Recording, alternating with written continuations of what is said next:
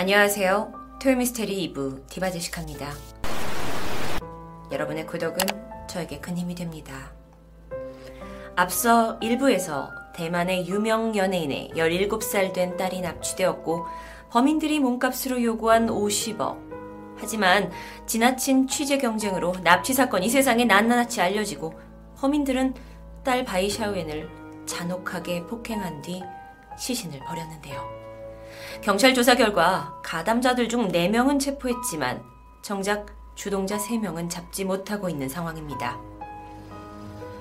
이제 이 사건은 아이의 시신이 발견된 이후 단순 납치 사건이 아닌 살인 사건으로 분류됩니다. 언론을 통해 사건의 내막이 낱낱이 알려지면서 경찰과 정부까지 비난을 피할 순 없었죠. 게다가 이 17살 아이가 정말 너무 가슴 아픈 모습으로 죽임을 당하게 되자 대만 전 국민은 분노에 휩싸이게 됩니다. 이 일 이후에 나머지 범인들의 얼굴은 전국 곳곳에 붙게 되고요. 대만 정부에서도 범인을 검거하는 것을 급선무로 두면서 당시 대만 총통은 범인이 저항을 하면 사살을 해도 된다 라는 명령까지 내리게 됩니다. 일단 대만 경찰은 범인들이 훔친 오토바이로 이동을 한다라는 것을 알게 되었고 곳곳의 길을 막아서 일일이 오토바이 차량 등록증과 신원을 대조하는 등 도시 대대적인 단속을 시작했습니다. 게다가 보통 오토바이를 주차할 때 길 쪽이 아닌 벽을 향해서 주차를 할 텐데 수배 중인 범인의 경우 빠르게 도주를 하기 위해서 주차를 반대로 즉 길 쪽으로 머리를 둘 거라는 가정을 하게 되는데요. 그러다 보니까 이 대만 도시 내에서 이런 식으로 주차한 오토바이는 발견 즉시 신원 조회를 하고 있었습니다.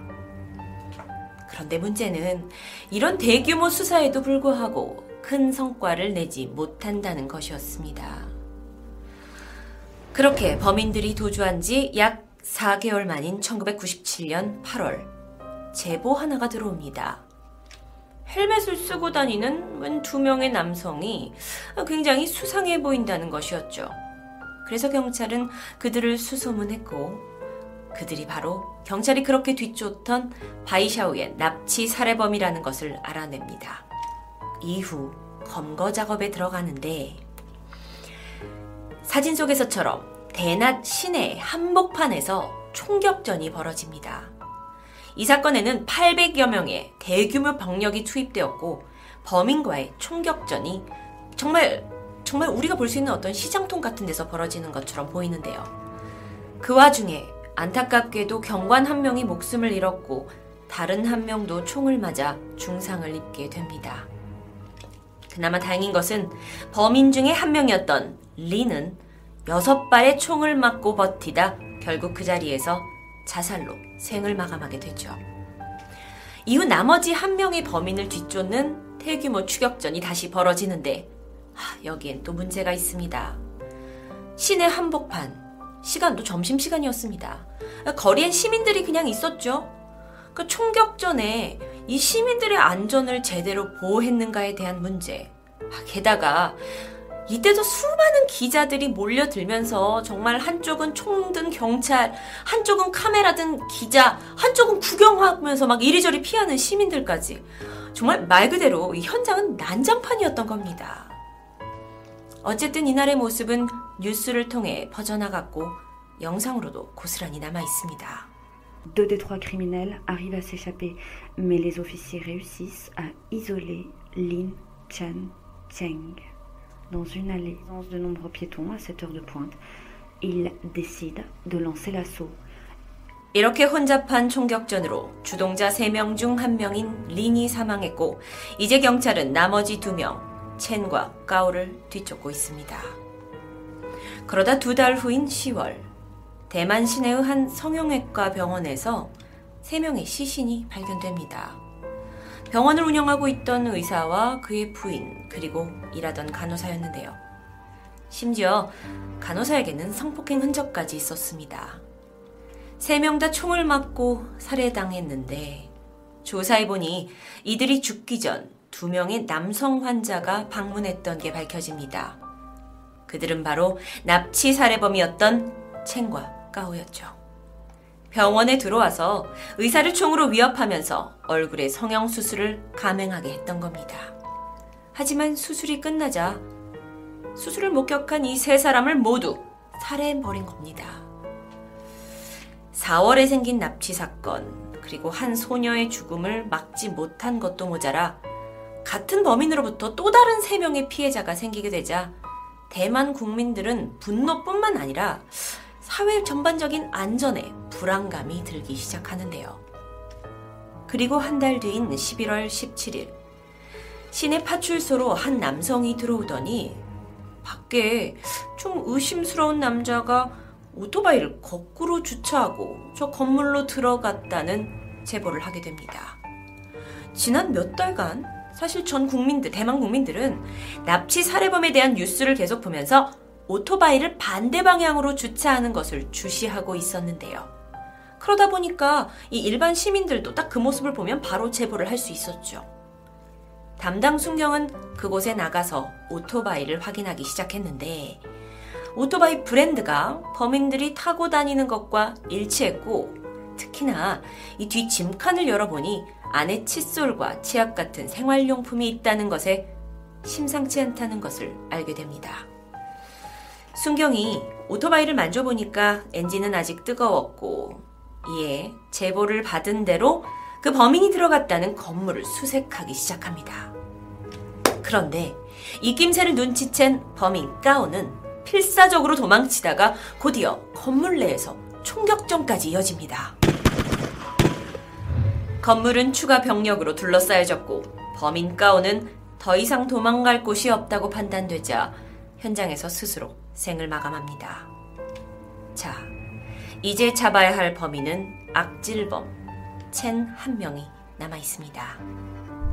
온 국가가 증오하고 잡고 싶어 했던 범인 첸. 그는 이미 성범죄 전과가 있는 자로서 바이샤오의 납치 사건에서도 가장 추악한 짓을 저지른 놈이었습니다. 이제 그는 홀로 남은 상황에서 어떤 마지막 선택을 할까요? 앞서서 범인 까우가 검거된 지 하루 만인 11월 18일 경찰에 신고가 들어옵니다. 인질극이 벌어졌던 거예요. 이번에 첸이 좀 더 국제적인 관심을 발했던 건지 그는 남아공 대사관에서 일하던 한 외국인 군인의 가정집에 침입을 하게 됐고요. 부부와 딸들까지 다섯 명의 가족을 인질로 잡게 됩니다. 신고를 받고 출동한 경찰이 밖에서 무장을 한 채 대기하게 되는데, 자, 일단 생각해보면 그가 밀폐된 장소로 들어가서 인질극을 벌이겠다는 것은 그도 더 이상 도망가는 것을 포기했다라는 것으로 볼 수도 있었습니다. 특히나 그가 외국인 인지를 선택한 것은 이게 자칫하면 외교적인 문제로 번질 수 있는 예민한 부분이었기 때문에 그가 자신의 요구사항을 더 잘 들어줄 거라고 생각했던 것 같은데요. 얼마 후 이 집 주변에 대만 특수부대가 도착해서 몰래 집 차고를 통해 진입을 시도하려고 했습니다. 하지만 이를 눈치챈 채는 창문 밖으로 총질을 해대면서 공포 분위기를 조성하게 되는데요. 그러다가 다행히 그와 통화를 시도했던 경찰 협상가가 집 안으로 들어가는 것을 허락받게 됩니다. 이때 협상가는 전혀 무장하지 않은 채 집 안으로 들어가게 되는데 이런 극악무도한 범인을 상대한다는 건 사실 자칫하면 다시는 돌아올 수 없는 길을 가는 것과 마찬가지입니다. 그리고 그는 그걸 잘 알고 있었죠. 내부에 들어가서 한동안 이어진 대화 끝에 채는 남편과 첫째 딸을 내보내주는 것을 허락합니다. 이렇게 남편이 무사히 나왔지만 음, 첫째 아이는 약간 몸에 피를 흘린 채 밖으로 나왔는데요. 문제는 여전히 집 안에는 부인과 둘째 딸, 그리고 7개월 된 아기까지 아내 인 질로 잡혀 있다는 것이었죠. 이러는 상황에서 당연히 수많은 기자들도 몰리게 됩니다. 문제는 그중 어떤 기자가 챙과 통화할 수 있는 번호를 알아내가지고 자기가 범인과 직접 뭐 협상을 하려고 했던 건지 아니면 기사를 따려고 했던 건지 이건 직업 정신이 투철하다고 평가해야 할까요? 사실 이런 경우 까딱 잘못하면 안에 있는 가족의 목숨이 달린 일이고 절대적으로 이건 전문가가 해결해야 할 범위거든요. 취재의 욕심이 너무 과했던 것 같습니다. 어쨌든 세 명의 인질이 붙잡혀 있던 중 범인 채는 자신의 아내를 보고 싶다며 데려오라고 요구했고요. 몇 시간 후 그의 아내가 집 안으로 들어가게 됩니다. 그렇게 긴 밤이 지나 아침이 되었을 때 자신의 목숨을 내걸고 안으로 들어갔던 협상가는 7개월 된 아이를 데리고 나올 수 있었습니다. 이후 인질극은 끝나게 되는데요. 물론 이 장면 또한 분주했던 언론인들 덕분에 생중계되었다고 합니다. 인질들이 밖으로 나오는 장면은 분명 대다수의 대만인들에게 감동의 순간이었을 텐데요.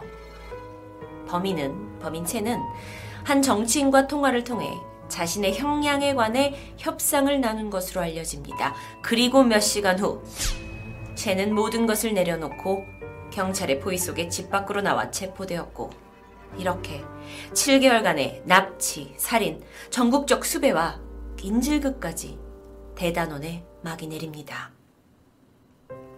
사람을 무참히 살해하고 자신은 그토록 살기 바랬던 범인 채는 납치, 강간, 살인죄로 사형을 선고받습니다. 그리고 사건 발생 2년 만인 1999년 10월 형이 집행되었습니다. 이 사건은 1997년, 그러니까 지금으로부터 약 20여 년 전에 발생한 사건으로 대만에서 벌어진 가장 끔찍한 살인 중 하나로 기록되고 있지만 그 외에도 많은 오점을 드러나게 한 사건으로도 여겨집니다. 허술한 경찰의 보안으로 인해 납치 이후에 사건 내막이 막 일파만파 퍼져서 골든타임을 놓쳤고 이후 이어진 언론의 무지막지한 취재 경쟁, 게다가 정부의 허술한 조사 시스템까지 드러나면서 대만 국민들을 거리로 나와 시위까지 하게 만들었죠. 이러면서 고위 관리직들이 사과한 후에 사임까지 하게 됩니다. 시신의 사진을 올렸던 차이나 타임스를 포함한 총 8개의 언론사는 비난의 화살을 피하지 못했습니다. 물론 국민의 알 권리는 중요합니다. 그리고 각 언론사에서 일하시는 분들의 취재도 하나의 직업이기에 열심히 일하는 모습은 충분히 존중합니다. 하지만 한 사람의 목숨이 걸린 이런 납치 사건에서 국민의 알 권리와 누군가의 직업의식이 분명 사람을 살리는 데 쓰이지 못한다는 것을 제대로 알게 한 사건이라고 생각합니다. 게다가 사형이라는 제도에 있어서 음, 저는 개인적으로 100% 찬성하는 입장은 아닌데요. 사망한 바이샤오엔의 엄마는 인터뷰에서 이렇게 말합니다. 범인들이 다 죽어도 내 딸을 잃은 슬픔은 가시지 않는다고요. 하지만 그 한은 풀 수 있었다고요. 그녀는 그들은 죽어 마땅한 놈이라고 말합니다. 누가 봐도 사용제 폐지에 반대 입장에 서고 있는데요. 전해지는 바로 범인 채는 감옥에서 죽기 직전까지 종교 활동에 심취했고 회개하는 모습을 보였다고 합니다. 글쎄요. 어, 사건 발생 2년 만에 사형을 받았는데 그 짧은 시간 동안 사람이 완벽하게 바뀔 수 있을까요? 그가 회개했다는 것은 진실일까요? 제가 사람을 함부로 평가할 순 없지만 의심이 드는 건 어쩔 수 없습니다. 토요미스테리 디바제시카였습니다.